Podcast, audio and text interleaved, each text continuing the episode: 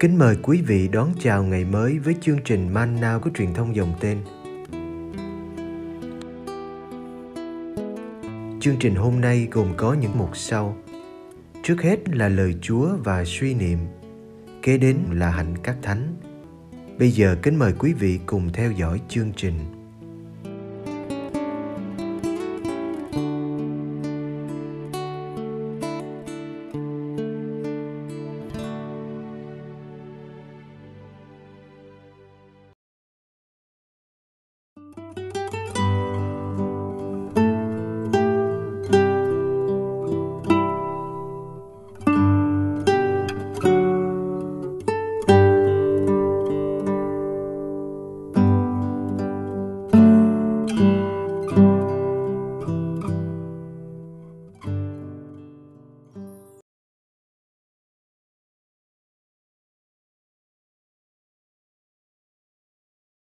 Thứ tư, tuần bát nhật phục sinh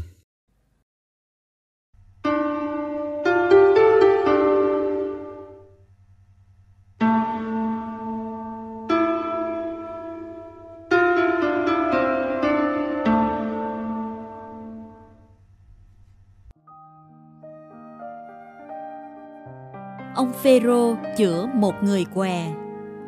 Công vụ tông đồ chương 3 từ câu 1 đến câu 10. Một hôm, ông Phêrô và ông Gioan lên đền thờ vào buổi cầu nguyện giờ thứ 9. Khi ấy người ta khiêng đến một người què từ khi lọt lòng mẹ. Ngày ngày họ đặt anh ta bên cửa đền thờ, gọi là cửa đẹp, để xin kẻ ra vào đền thờ bố thí. Vừa thấy ông Phêrô và ông Gioan sắp vào đền thờ, anh liền xin bố thí. Hai ông nhìn thẳng vào anh và ông Phêrô nói: anh nhìn chúng tôi đây. Anh ta chăm chú nhìn hai ông, tưởng rằng sẽ được cái gì. Bấy giờ ông phêrô nói, vàng bạc thì tôi không có, nhưng cái tôi có, tôi cho anh đây. Nhân danh đức giêsu kitô, người nazareth, anh đứng dậy mà đi.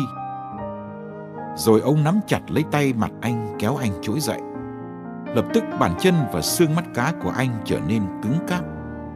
Anh đứng phát dậy đi lại được. Rồi cùng với hai ông, anh vào đền thờ, vừa đi vừa nhảy nhót và ca tụng Thiên Chúa. Toàn dân thấy anh đi lại và ca tụng Thiên Chúa. Và khi nhận ra anh chính là người vẫn ngồi ăn xin tại cửa đẹp đền thờ, họ kinh ngạc sững sờ về sự việc mới xảy đến cho anh.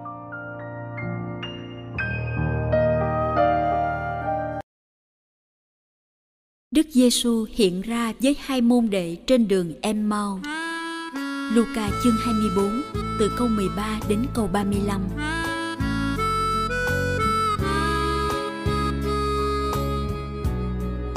Cũng ngày hôm ấy, có hai người trong nhóm môn đệ đi đến một làng kia tên là Emmaus, cách Jerusalem chừng 11 cây số.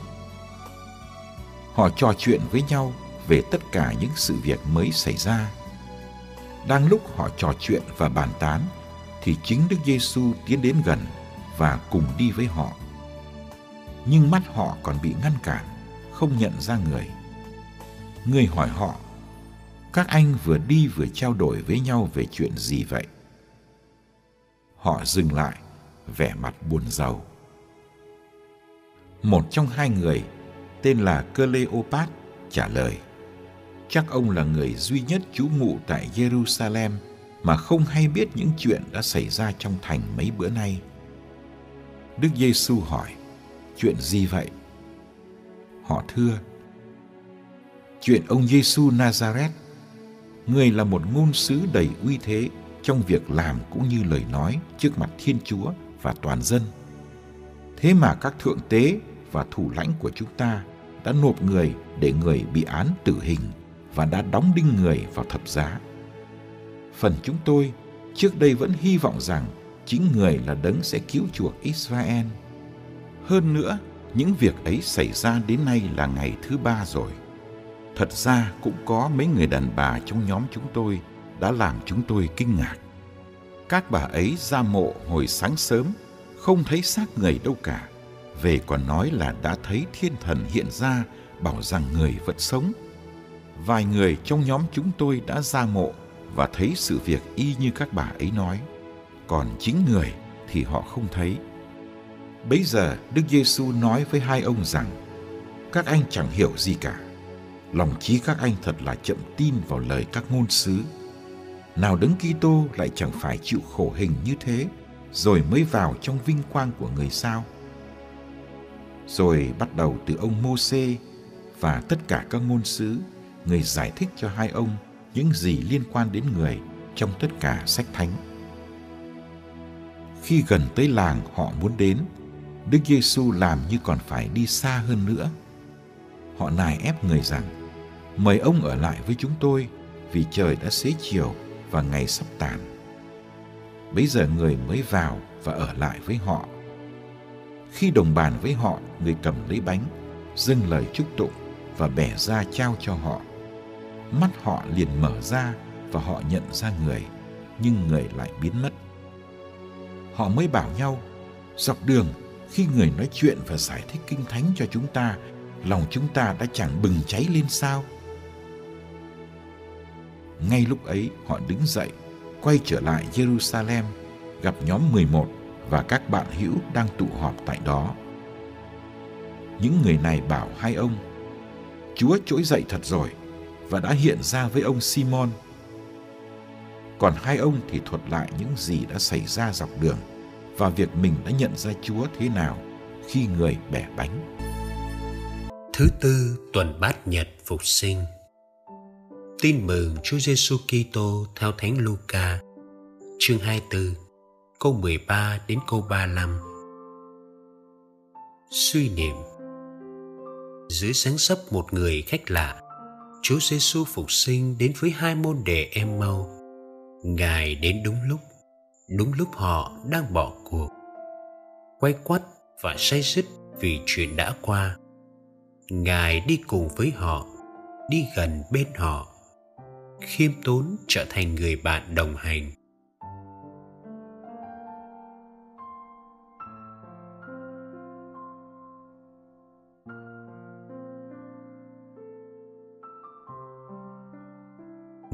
gợi chuyện.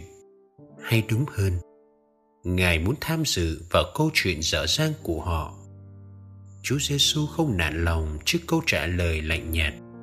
Chắc chỉ có ông mới không biết chuyện vừa xảy ra.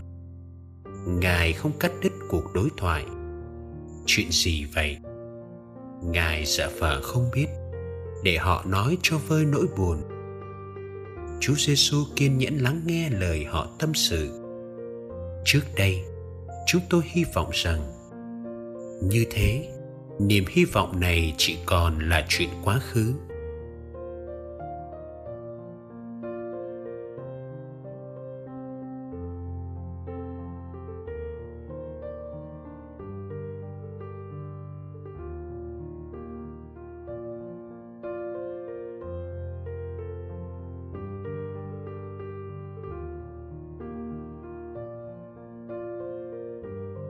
Cả niềm tin cũng trở nên chai lì. Họ đâu có tin vào lời của các bà sa thăm mộ.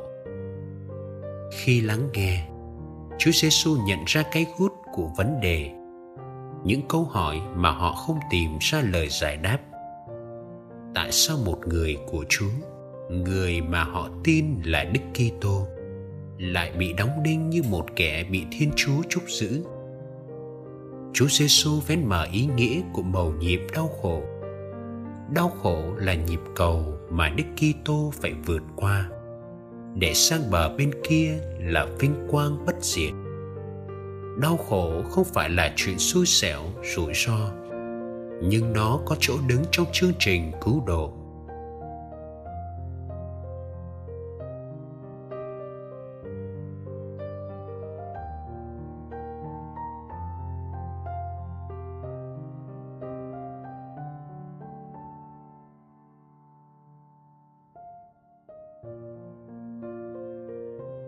Lời của Chúa Giêsu là tin mừng ngọt ngào, khiến nỗi đau của họ dịu đi, lòng họ như ấm lại.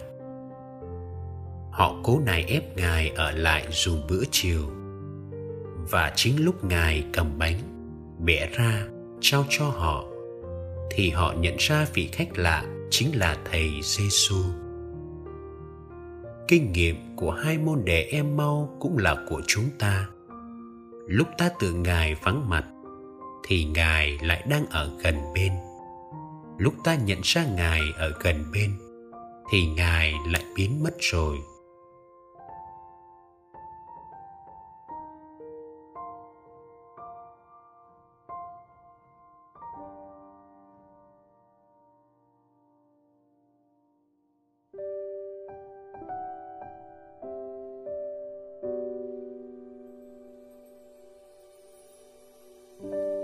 Nhưng chính lúc ngài biến mất, ta lại cảm nghiệm sâu hơn sự hiện diện của ngài.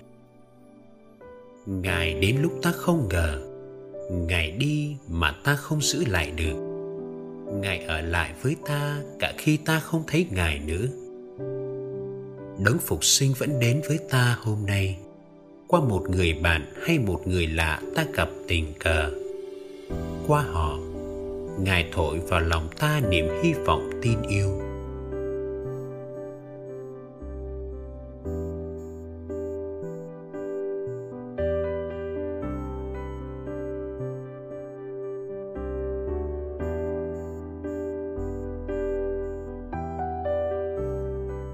Ngài vẫn đến với ta qua từng thánh lễ. Ngài đích thân giảng tin mừng và bẻ bánh cho cho ta sống như Chúa phục sinh là tập đến với tha nhân, tập đồng hành, tập gợi ý, tập lắng nghe, tập soi sáng. Hôm nay vẫn có nhiều người bạn đang lê gót về em mau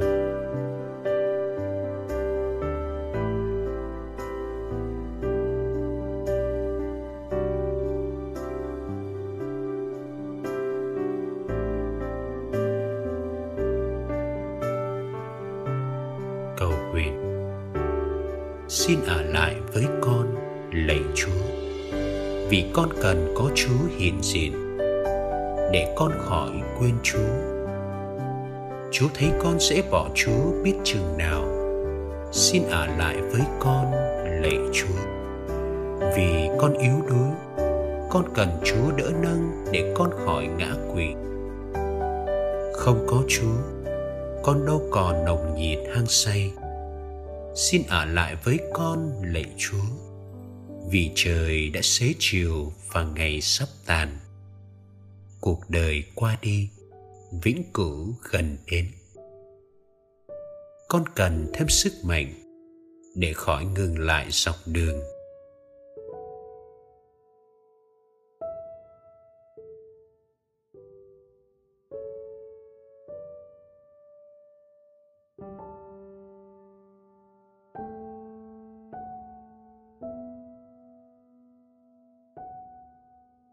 Xin ở lại với con, lạy chúa.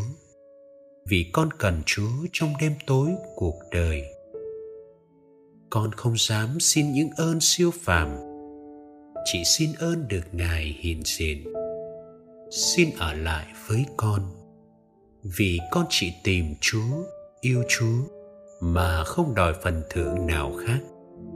Ngoài việc được yêu chúa hơn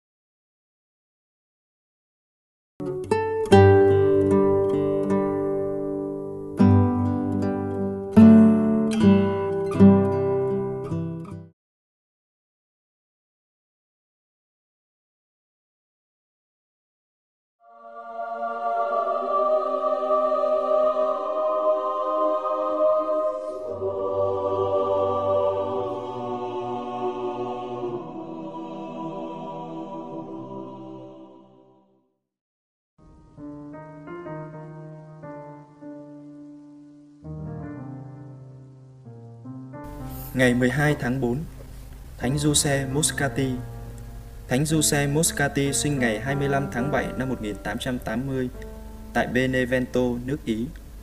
Thánh nhân là con thứ bảy trong gia đình có 9 người con.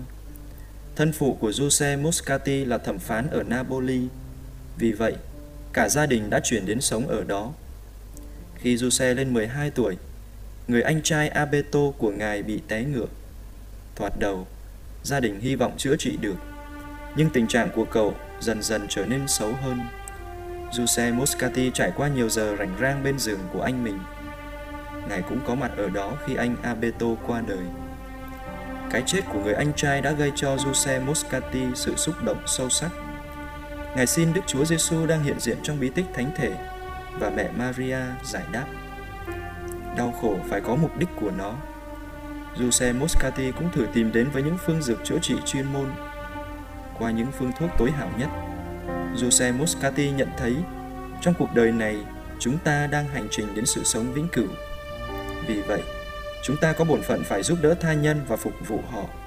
Đang khi chúng ta cùng nhau hành trình, Giuse Moscati phân vân do dự và đã cầu nguyện cho biết phải làm gì với cuộc đời của mình.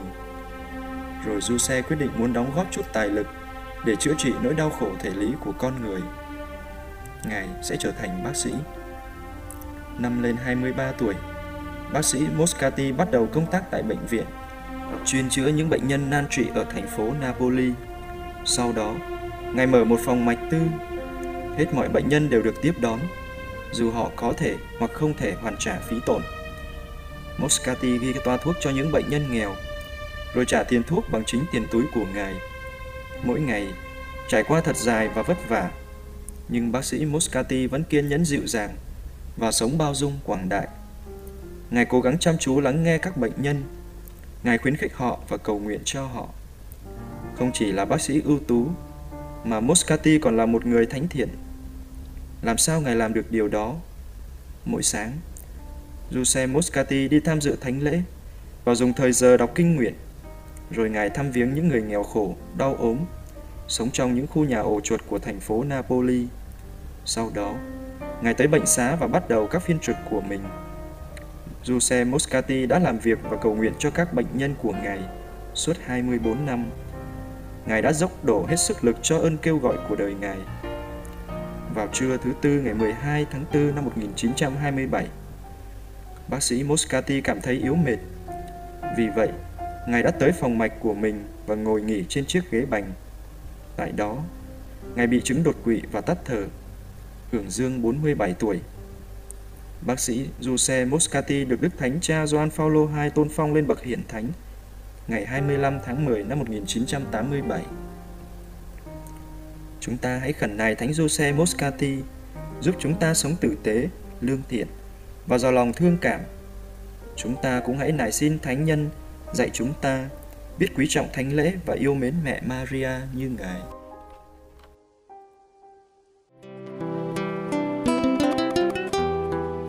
Cảm ơn quý vị đã theo dõi chương trình.